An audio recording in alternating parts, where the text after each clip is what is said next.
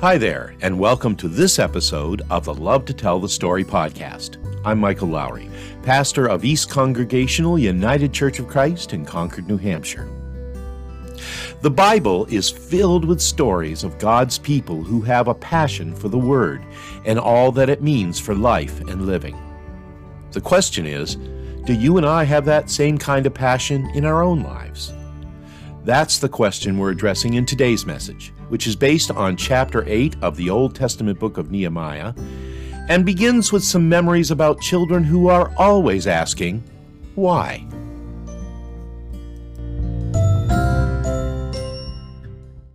Well, you know, for obvious reasons, I have been reflecting a lot these days about the whole journey and adventure of parenting and anticipating grandchildren has made me look back a lot at uh, how it was to raise our three when they were young. And you know what? Over the years as a parent, I, I learned an awful lot. But I discovered early on that one of the very first signs that your children are growing up is they don't ask you why as often as they used to. I mean, this is not to say that that question doesn't get asked as your kids get older. Sometimes, even as adults, they'll ask you sometimes. But it is nothing compared to that blessed time right around the ages three or four when it seemed like every other word is why. Daddy, why is the sky blue? Daddy, why does it thunder? Daddy, why is that dog barking? Daddy, why does that man have bright green spiky hair and a big earring in his nose? That actually happened one time while waiting in a hospital emergency room in Portland. And I gave the most proper parental answer I could at the time. I went, shh. And the beauty part, and you parents and grandparents all know this, is that every one of these why questions inevitably leads to another. And so, even as involved and, and attentive parents, we wanted to answer each and every question with love, care, sincere enthusiasm. Sooner or later, do they not? They wear us down. And so we end up resorting to that all purpose answer of the impatient because. Just because. What I learned, however, like I said before, is what eventually happens is that all those why questions, the ones that just seem to be so endless for a while, start to come fewer and farther between. And it's understandable why. Your children go off to school, for too long, the answers to crucial questions that once could only be found with mom and dad or Grammy and Grampy now come from their teachers, uh, out of textbook books and worksheets, not to mention from places like Google and Wikipedia. And truthfully, you know what? It's kind of sad, really. I mean, it's, it is a part of things. I get it. But it's sad. And not just because your babies have made their first cautious steps out into the world. But also, it's sad because the more they learn, you see, the more that this world around them has become, well, for lack of a better word, commonplace. All too often, way too early, in my opinion.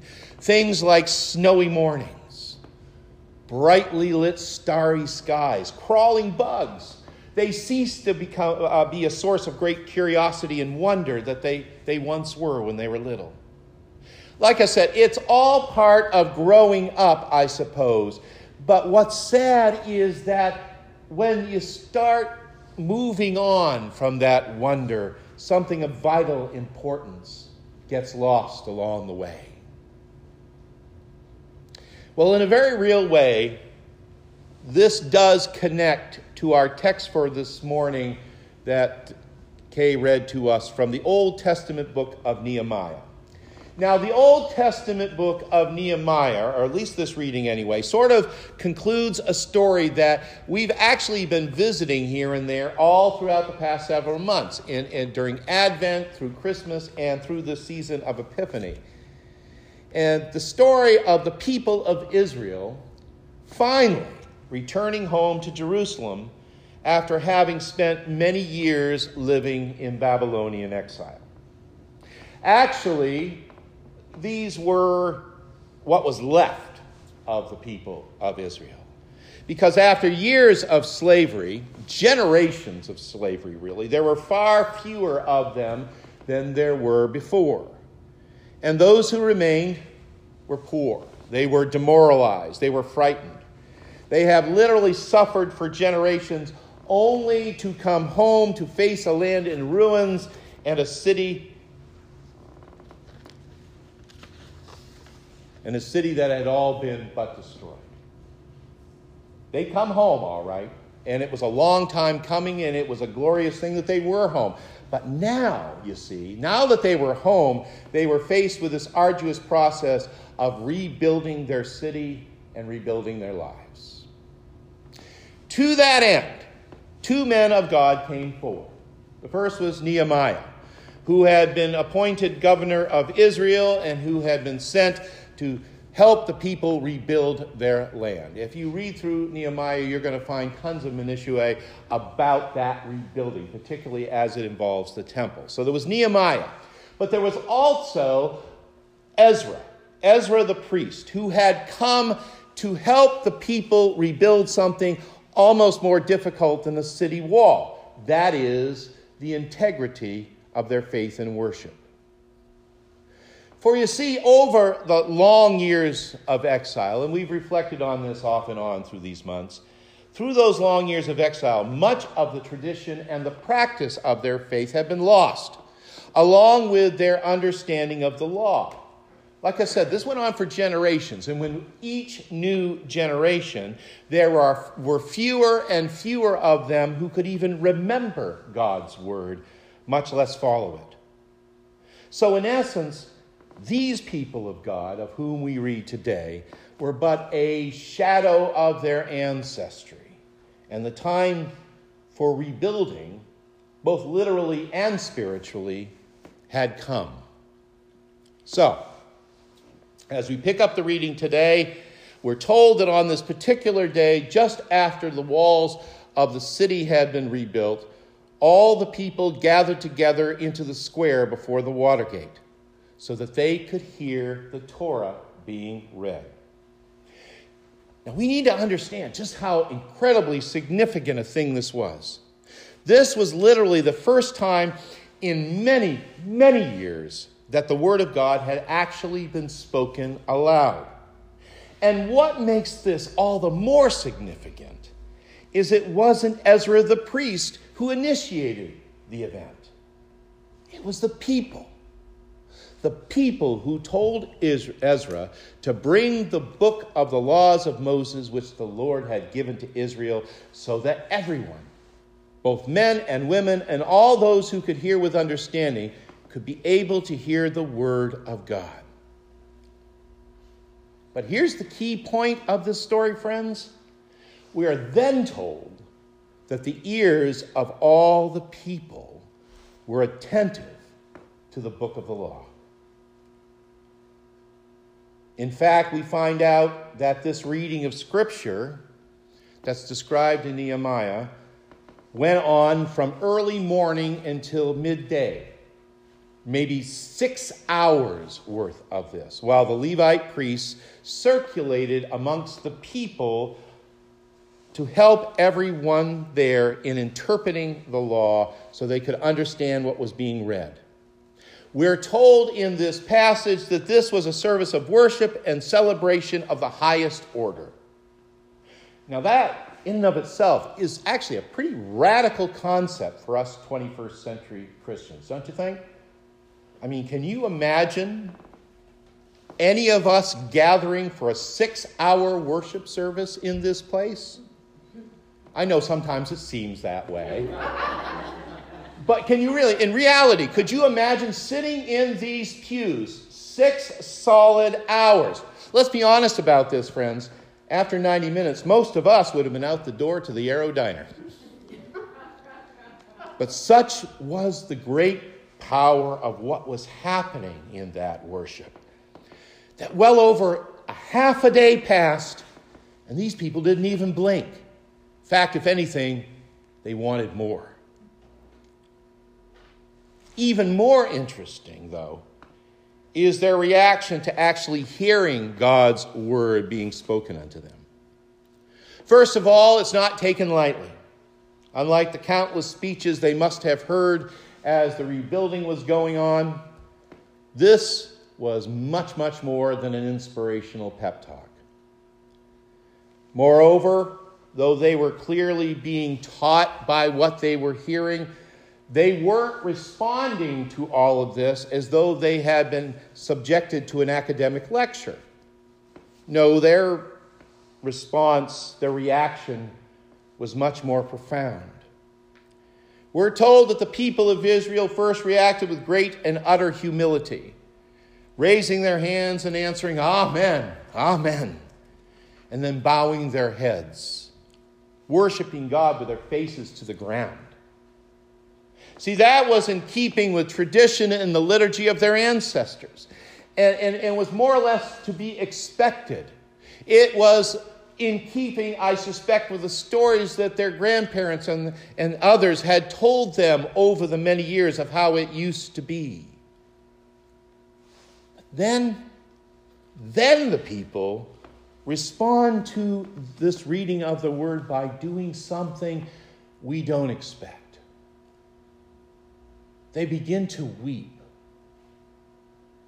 They all start to cry.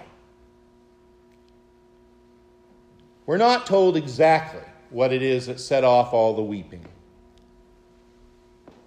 Maybe it was a specific teaching that brought up all kinds of memories or stories that they had heard. Perhaps it had something to do with the realization of how far they had all strayed from God's path in all those years of exile.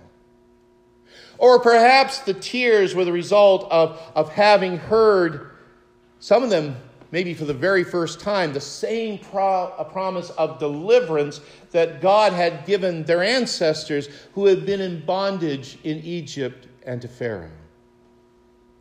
Or maybe, maybe it was the renewed hope the, real, the, the, the, reality that maybe this city of ruins in which they now stood would again rise up, and so would they, as a people of faith, entering into a time of glory and prosperity. Or maybe it was all of it combined. Who knows what will make tears well up within our hearts?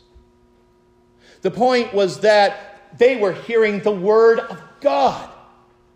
And it was moving them in such a way that they couldn't help but raise up their hands to heaven, that they could not help but fall to their knees and be moved to absolute tears.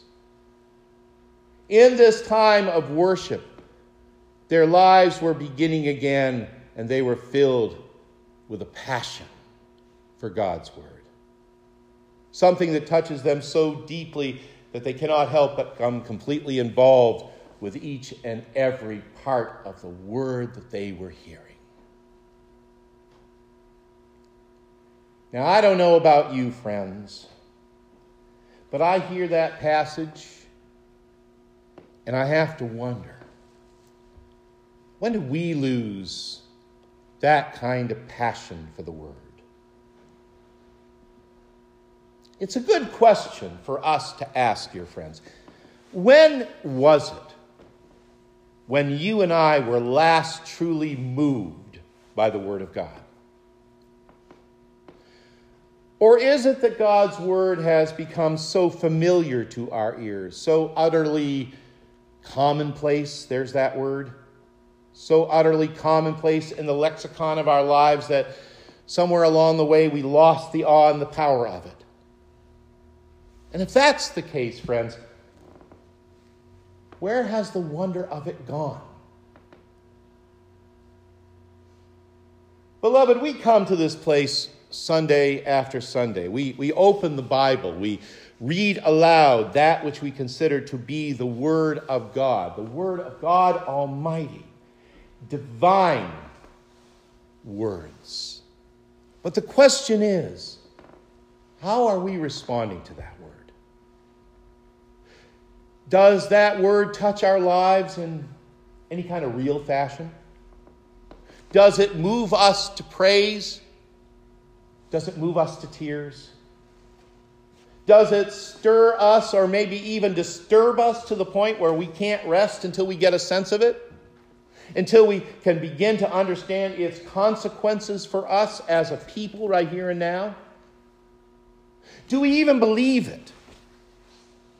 Or have we heard it so much that it somehow stopped being real for us? I'm reminded here of something Annie Dillard wrote in a collection of essays from some years ago. It was in a book entitled Teaching a Stone to Talk. Now, odds are you may have heard this quote before, as I'll have to tell you, over the years has become quite famous amongst us preacher clergy types, and for good reason.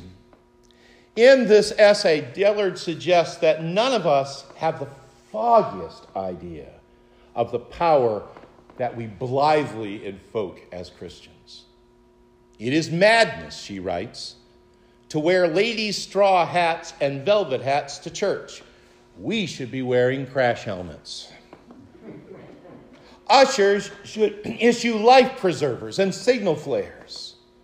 They should lash us to our pews. For, Dillard says, the sleeping God may awake someday and take offense, or the waking God may draw us out to where we can never return. I fully expect uh, Myron to be passing out life preservers next Sunday. I love that quote. I lo- after all these years, I still love that quote. Because central to our Christian faith, you see, is the belief that ours is a living and that even now God's Spirit is moving in and through our lives. That that Spirit is rousing us, that it is guiding us and leading us, that it's radically changing us for the sake of His kingdom, and doing so with great and redeemed love. That you and I are ready and willing to be moved ought to be reflected in our worship and in our attentiveness to God's Word. But of course, so often that's the problem for us, isn't it? And you got to wonder why it's a problem. Well, maybe the problem is fear. Because certainly to be moved means that you're going to face the unknown. Or maybe it's a lack of understanding of what God's word actually means for us.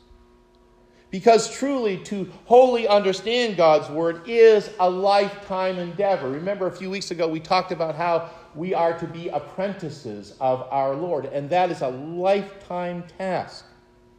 And even when you've studied that for a lifetime, it becomes a leap of faith at times. Moreover, there are those among us who, who fight God's Word tooth and nail. There are people, maybe even those among us, who find fault with everything God's word reveals and thus defiantly keep it all, along with God Himself, at arm's length. And then there are others of us, for reasons we may not ever understand, don't even feel worthy to move with God. And so we hang back and were never moved at all. My point in all of this is that there are so many of us. Again, maybe even some of us who are in the sanctuary this morning, maybe some of us who are watching this service online, who, in all truthfulness, are still living in exile. People who have deeply longed to be at home with God but have long felt in a place far removed from where God is. If you are one of those people, friends, I'm here to tell you this morning coming home to God begins with turning to God's Word. It sounds simple, and, and really, friends, it is. And it starts with opening your Bible, it starts with reading your Bible. And let me say this it matters less where you start reading than you do start reading. You need to know your Bible. And you come to know it by immersing yourselves in God's Word. And that takes time, that takes effort, that will include stumbling from time to time, but it will take us to places where we never dreamed we could go. Now, understand, friends, that, that sometimes God's Word warms our hearts. Very often, it will give us the reassurance and strength that we want and that we need. But sometimes God's word will shake us to the very core of our being. There will be times when we will struggle to try and understand what's being said to us there. We will ask ourselves, does this even apply to us? Does this have any relevance in the 21st century? But I'll tell you what, there will also be times in which we will struggle with God's words because we're reading it there and we do understand what has been said to us. But in praise and celebration, with tears shed and in wisdom gained by God's word, immersing ourselves in God's word will make us be moved to a greater understanding of ourselves and our lives we will know the joy that comes in being grounded in the Word. And when we're grounded in the Word, being at home with God. Did you notice that at the end of our text for this morning, after the end of this very long day of worship, Ezra and Nehemiah and all the Levites along with him, they say to the people who had all gathered there, this day is holy to the Lord your God. Do not mourn or weep. and then afterwards, they send the people out to celebrate, to eat the fat and to drink sweet wine, to share this feast with others all around them. Friends, there is no Weight Watchers in Holy Scripture.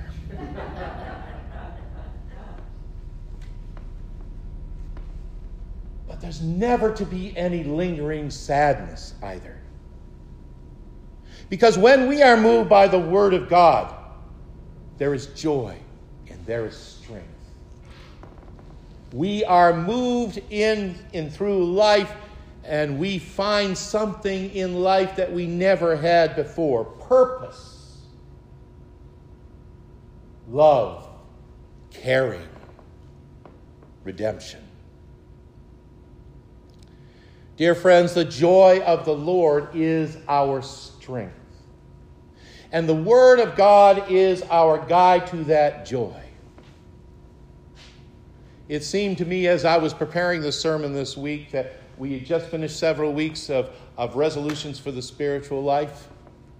This is kind of a bonus sermon about that because that should be our resolution as well to immerse ourselves in the Word of God because the Word of God is our guide to the joy of the Lord. So let us rejoice, friends, in a true passion for that Word, blessing the name of the Lord as we do day by day by day by day.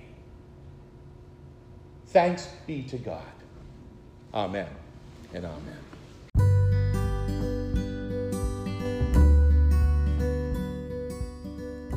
And that's the message entitled A Passion for the Word. It was recorded during our February the 13th service of worship at East Congregational Church in Concord, New Hampshire.